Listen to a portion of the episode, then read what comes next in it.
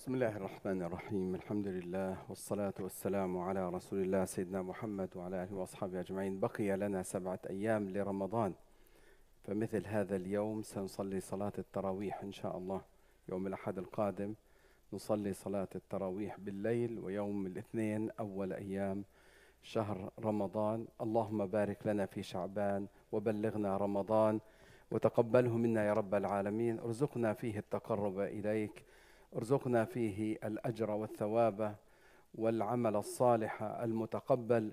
ارزقنا صلاة وصياما وقياما ودعاء وذكرا وفكرا وتلاوة. يا رب العالمين ترضيك عنا. اللهم رضنا وارض عنا. اللهم رضنا وارض عنا.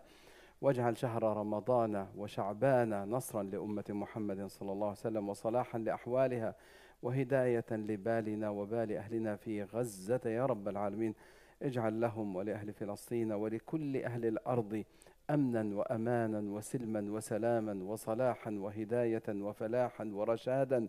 يا رب العالمين اللهم املأ الأرض عدلا ونورا وقسطا كما ملئت ظلما وجورا.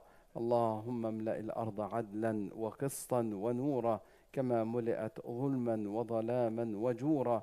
اللهم يا رب أصلح حال المسلمين وحال أهل الأرض جميعا. اللهم صل على سيدنا محمد وعلى آله وأصحابه أجمعين يا رب العالمين. أيها الإخوة بداية يعني ضروري جدا أن نهيئ أنفسنا وأهلنا وأولادنا وأزواجنا لاستقبال شهر رمضان. وأن نجعل هذا الشهر شهر قرب من الله عز وجل وليكن شعارنا فيه. وإذا سألك عبادي عني فإني قريب.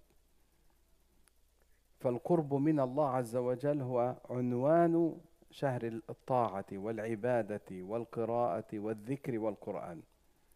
شهر المساجد والاعتكاف وقيام الليل. وقطعا أننا سنسمع الكثير عن فضائل هذا الشهر وفضائل ليله ونهاره وسحوره وفطوره وسننه وآدابه. ولكن أيها الإخوة سمعنا الكثير ويجب أن نسمع حتى نتذكر فإن الذكرى تنفع المؤمنين. وأنصح نفسي وإخواني أن يهيئوا أولادهم وأزواجهم من الآن معنا أسبوع الأصل أن نهيئهم من رجب. كما تعلمنا. فشهر رجب شهر الزرع وشهر شعبان شهر السقي وشهر رمضان شهر الحصاد. اللهم اجعلنا نحصد فيه الأجر والثواب والقبول يا رب العالمين. فمن الآن هيئوا أولادكم وخططوا لشهركم. وليخطط أولادنا أيضا لشهرهم وأزواجنا لشهرهم. ومن أهم ما يجب علينا هذا العام أن نربط أنفسنا بأهلنا في غزة وفلسطين والمستضعفين في الأرض. أن ندعو لهم وأن نغيثهم ونعينهم وأن نكفل أيتامهم وفقراءهم وأن نقلل من المصروفات والنفقات ما استطعنا إلى ذلك سبيلا وأن نبتعد عن الترف والبذخ وعن البطر والإنفاق الزائد إسرافا وتبذيرا. فضلا عن أي نوع من المحرمات والمعاصي والذنوب. فليكن ما زاد عن حاجاتنا الضرورية صدق في سبيل الله. فشهر رمضان هو شهر التصدق والإنفاق. كل ما زاد عن حاجاتك صدق لله. وليكن أيضا هذا الشهر شهر التصدق والإنفاق. والتصدق والإنفاق أيها الأخوة كما سنتكلم عن ذلك من أفضل القربات إلى الله خاصة في أحوال الاضطرار والاحتياج للمستضعفين والمظلومين والمضطهدين الذين لا يجدون طعاما ولا شرابا. وهنا يصبح الأمر من باب الوجوب ليس فقط من باب الندب والاستحسان بل ومن باب الوجوب فما زاد عن حاجاتنا الأساسية فلتكن إن شاء الله إنفاقا في سبيل الله. ولنضع هذه النية فإن الله عز وجل الله سبحانه وتعالى آه، يأجر المؤمنين على نياتهم.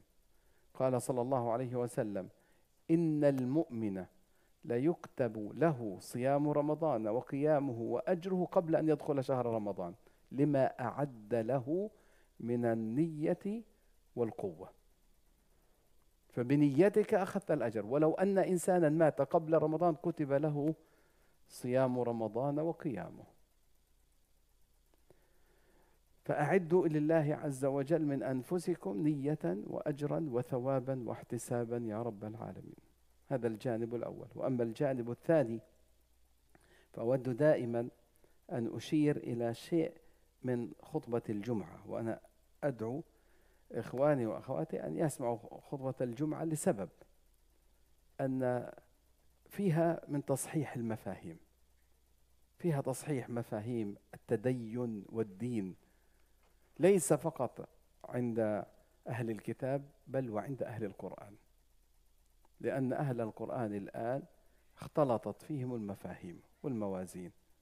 فظن بعضنا أن الصلاة وحدها تكفي أو الصيام وحده يكفي أو الزكاة وحدها تكفي أو الحج وحده يكفي. وهذا من الوهم الشديد. هذا وهم شديد وقد يكون من الغرور وهو ما سماه أبو حامد الغزالي بغرور المتدينين. غرور المتدينين. ما معنى غرور المتدينين؟ أن يغتر العابد بعبادته فيكون على حساب ما هو أوجب وعلى حساب ما هو من مقاصد الدين لا من وسائله.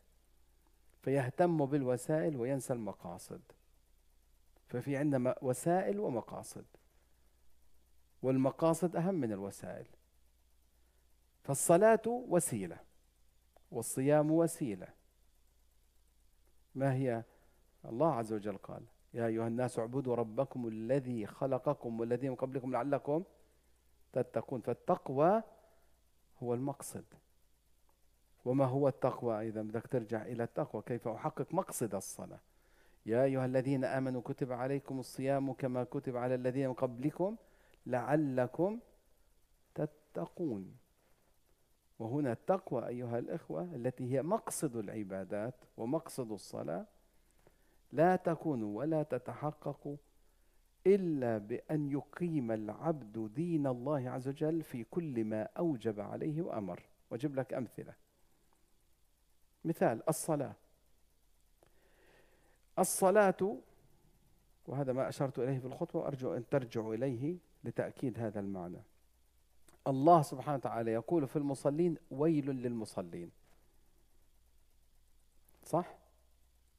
ويل للمصلين. ماذا لويل المصلين الذين هم عن صلاتهم ساهون الذين هم يراءون ويمنعون الماعون. ذكر ثلاث صفات للمصلين يعني هم مصلون ولكن ثلاث صفات تجعلهم من أهل الويل والعذاب. واليوم سمعنا في الركعة الأولى سورة المؤمنون وفي سورة المؤمنون قد أفلح المؤمنون ثم بين لنا من هم المؤمنون الذين هم في صلاتهم خاشعون والذين هم عن اللغو معرضون قبل الزكاة والذين هم للزكاة فاعلون عن اللغو معرضون. ما هو هذا الشيء اللي هو نعرض عنه قبل الزكاة؟ في هناك شيء يجب أن نعرض عنه قبل أن ندفع الزكاة. الذين هم عن اللغو معرضون والذين هم للزكاة فاعلون. هنا لابد لأمة محمد صلى الله عليه وسلم أن تفهم عن الله. والفهم عن الله عز وجل حتى أن نفهم ترتيب الآيات ومراتب الأعمال ومراتب الأحكام. فهناك مهم وهناك ما هو أهم منه. وهناك ما هو وسيلة وهناك ما هو غاية. من هنا مثلا الرسول صلى الله عليه وسلم يقول من لم يدع قول الزور والعمل به فليس لله حاجة في أن يدع طعامه وشرابه.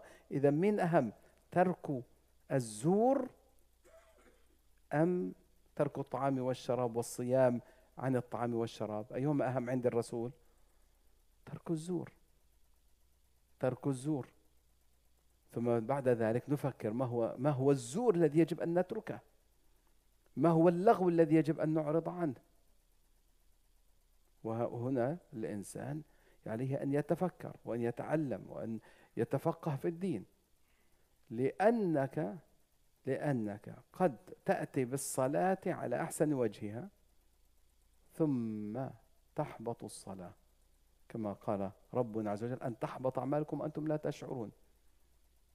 وحبوط العمل قال هو عمل صالح يعمله العبد ثم يأتي بشيء بعده يبطله. يا أيها الذين آمنوا أطيعوا الله وأطيعوا الرسول ولا تبطلوا أعمالكم. فممكن الإنسان يصوم يصلي حج كذا لكنه يبطل عمله ويحبطه. نسأل الله العفو والعافية. اللهم إنا أعوذ بك من بطلان الأعمال وحبوطها. إذا ويل للمصلين. منهم الذين هم عن صلاتهم ساهون. وتعلمنا أنه لم يقل في صلاتهم ساهون. فقالوا عن صلاتهم إلها معنيان. المعنى الأول أن يكونوا ساهيا عن صلاته بالكلية. عن صلاته بالكلية. يعني يأتي الصلاة لا يصليها ينساها عمدا وينساها ويتناساها ويغفل عنها آه، تكاسلا عمديا. يعني أجل أخرى شوية وكمان شوية وإلى آخره. ذلك قال صلى الله عليه وسلم علامة صلاة المنافقين اصفرار الشمس. عندما يأتي اصفرار الشمس قبل غروب الشمس بشوية يلا قوم صلي. ودائما تجده بتضل أجل أجل اخر وقت يلا قوم صلي. وهو قاعد على التلفون أو قاعد بيلعب رياضة وكذا آخر شيء يلا بقى. يعني هذه من علامة النفاق والعياذ بالله. اذا وهذا حال